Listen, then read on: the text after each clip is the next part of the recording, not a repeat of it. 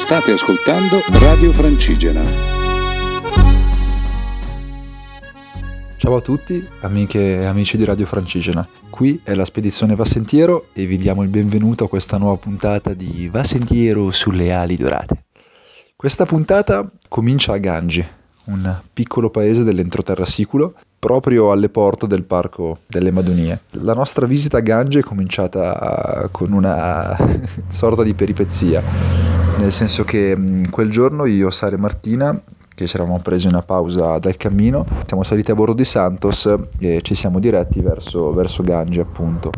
E lungo questa rapidissima, anzi ripidissima salita che conduce al paesello, il nostro Santos ha pensato bene di, di, spegnersi ci siamo resi conto che di fatti era finita la benzina, per abbiamo dovuto chiamare il signor Aldo, questo signore che gestisce l'agriturismo Villa Renault e che ci aveva ospitati la notte precedente, il quale prontamente ha corso in aiuto portandoci una tanica di, eh, di benzina con il nostro sommo imbarazzo e ci ha poi scortati fino, fino, a Gangi, dove ci ha fatto un po' da cicerone. E Gangi è un paese che gode di una posizione davvero invidiabile sulla sommità di, di, un, di un, colle eh, circondato da, dai campi e soprattutto gode di questa vista meravigliosa sul, sull'Etna fumante. Ha una lunga storia, che è qui lunga da raccontare. Quello che mi ha colpito di Gangi è la vicenda durante il fascismo. All'epoca eh, Gangi era uno dei poli mafiosi più importanti eh, dell'isola, anche se si trattava di una mafia molto diversa da quella contemporanea, era una mafia rurale. E Mussolini, per eh, diciamo debellare il fenomeno, decise di inviare il prefetto Mori, eh, il prefetto di Ferro, il quale a sua volta operò con, con grande decisione, arrivando persino a assediare di fatti la cittadina per costringere i mafiosi a costituirsi, cosa che poi avvenne, si parla degli anni 20, del 25, se, se ricordo bene. Da allora la cittadina è sicuramente assai cambiata, tanto che pochi anni fa, nel 2014, è stata addirittura eletta Borgo più bello d'Italia, per dare un'idea ed è davvero un borgo meraviglioso che consigliamo di visitare. In particolare, se vi capita, fate un salto a, al laboratorio La Capra Canta, questo laboratorio di percussioni e tamburi mh, diretto da un personaggio assolutamente singolare.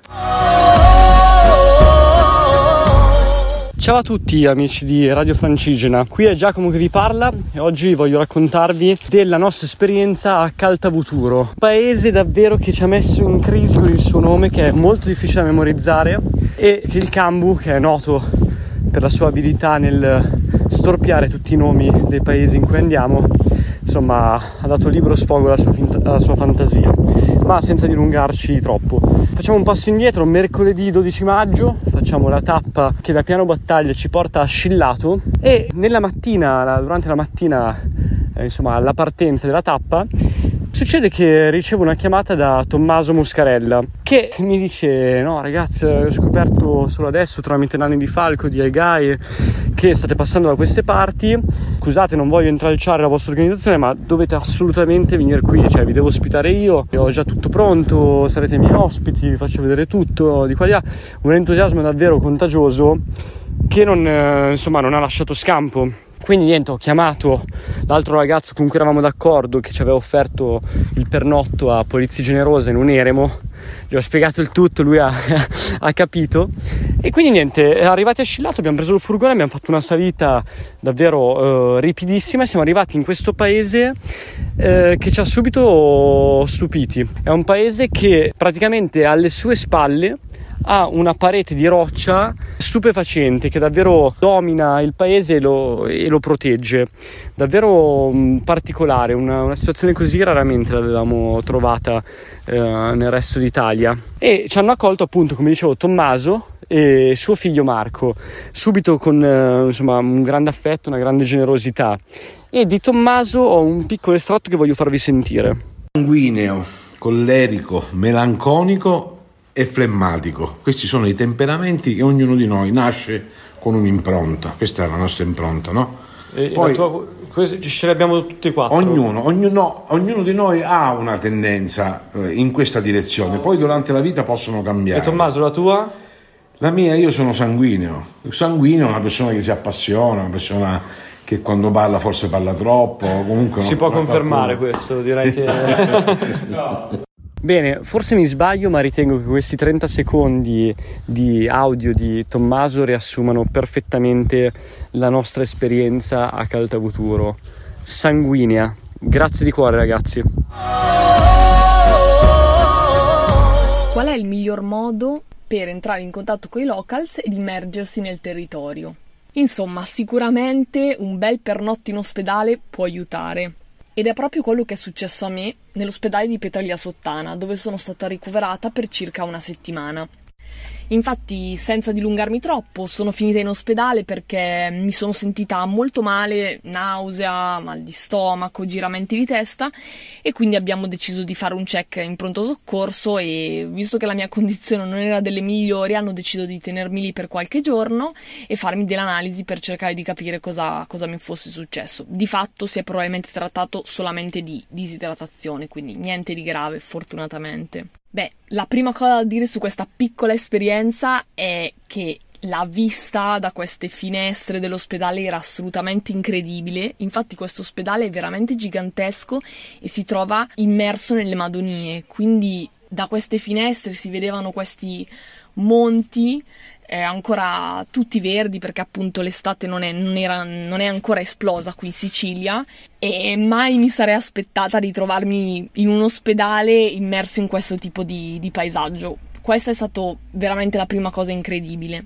La seconda cosa molto bella è stata proprio la possibilità che ho avuto di entrare davvero in contatto con i locali di fatto il personale ospedaliero erano tutte persone che provenivano dal territorio e quindi da un lato erano tutti super entusiasti, mi chiedevano ma cosa ci fai qui, tu sei lombarda, come, cosa vuol dire che camminate in Sicilia, cosa state facendo?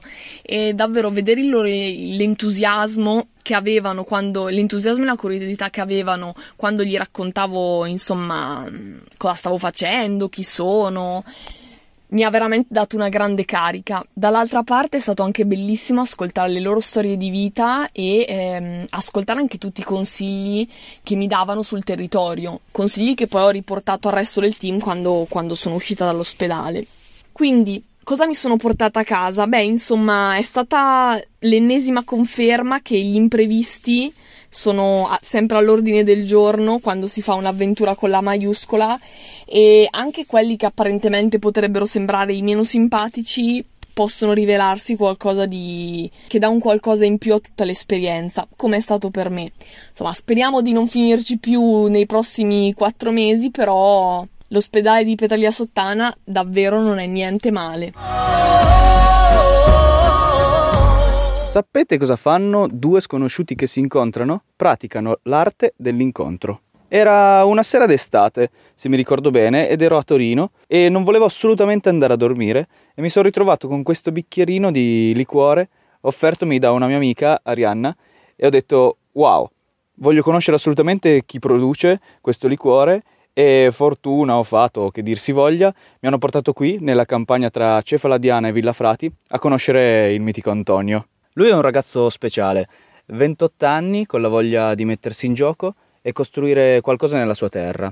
Antonio ha viaggiato tantissimo, all'età di 17 anni è uscito di casa, ha vissuto in Brasile, a Barcellona e in altri posti del mondo ed ha incontrato sul suo percorso, come tutti, insomma, tanti stimoli, persone ed idee. Dalla ricchezza della terra di suo nonno e dalla ricetta della nonna è riuscito Antonio a chiudere il cerchio attraverso il suo progetto. Questo bel progetto in fase di espansione si chiama Casa Allora e la sfida più grande per lui è stata quella di partire. Antonio ha detto ok, ho questo posto, voglio fare qualcosa nel e per il mio territorio e l'alloro deve essere il primo prodotto ad uscire ed ha creato Dall'oro. Dall'oro è appunto questo liquore all'alloro buonissimo e bellissimo. Da buon grafico non posso che dire che la bottiglia è bellissima e non posso che apprezzare anche le bellissime foto e la cura per i dettagli che appunto attraverso i colori scelti oppure la carta patinata opaca esprimono a livello materico i valori e l'autenticità di Antonio. Un mio ipotetico sogno per assurdo potrebbe proprio essere quello di creare una piccola cosa dove racchiudere tutta la mia visione delle cose, tutte le esperienze fatte e gli incontri avvenuti, per tramandare il mio messaggio ovunque. Quindi grazie davvero ad Antonio di Casallora per averci fatto sognare con lui per una sera. E come dice lui in molti dei brindisi che fa, la vita, caro amico, è l'arte dell'incontro. Ciao a tutti!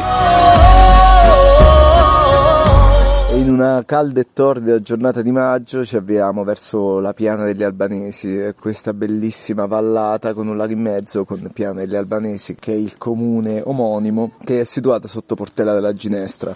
Portella della Ginestra è un luogo famoso perché il primo maggio del 1947 avvenne la strage dei lavoratori che erano lì per, per festeggiare appunto la giornata dei lavoratori da parte del bandito Giuliano, ma sappiamo ormai che, che questa strage fu in qualche modo architettata anche da altri, quindi la, la, la questione è complessa e vi invitiamo a leggervi o a guardarvi anche dei bei film che sono stati fatti sull'accaduto. Piana degli Albanesi porta questo nome perché la comunità che che, lo ha fondato, è la comunità che vive tuttora, è di origine albanese, infatti a fine 1400 durante l'invasione turca molta parte de- degli albanesi, soprattutto del sud, fuggirono in Italia. Abbiamo incontrato le comunità Arbaresh eh, anche in altre zone come a Barile in Basilicata, ma questa qui di, di Piana degli Albanesi è una delle, delle, più, delle più famose, delle più antiche e si stabilirono appunto qui nel 1400 e da allora continuano a tramandare i costumi e soprattutto la lingua albanese, quindi è molto strano andare in giro e sentire parlare gli abitanti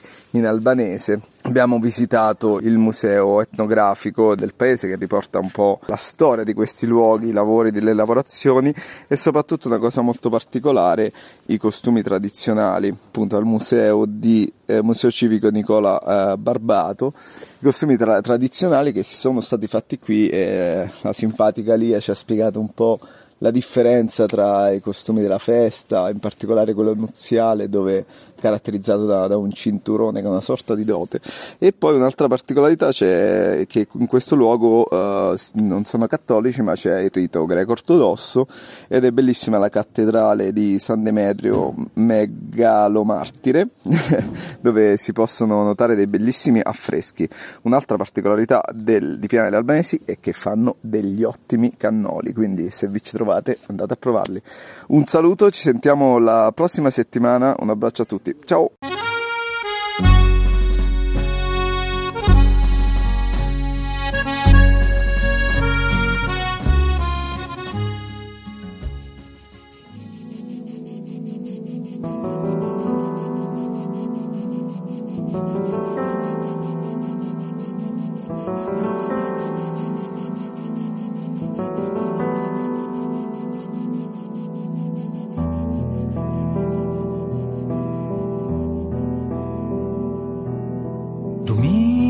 Giornata di scirocco, fuori non si può stare, per fare un po' di fresco, metta finestra a vana druzza e mi vai a riposare.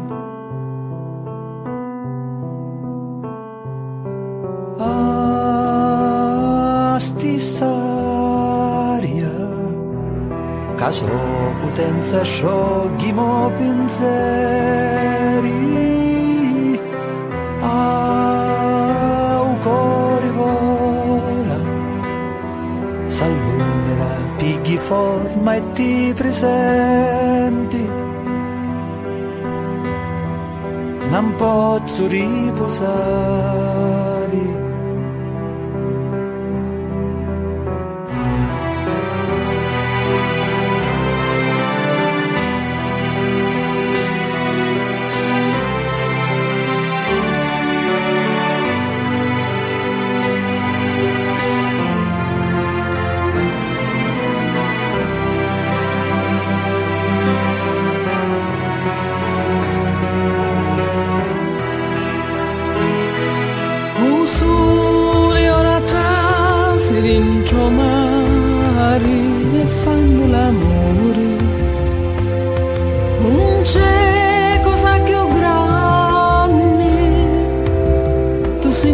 sorgente che sa i sentimenti.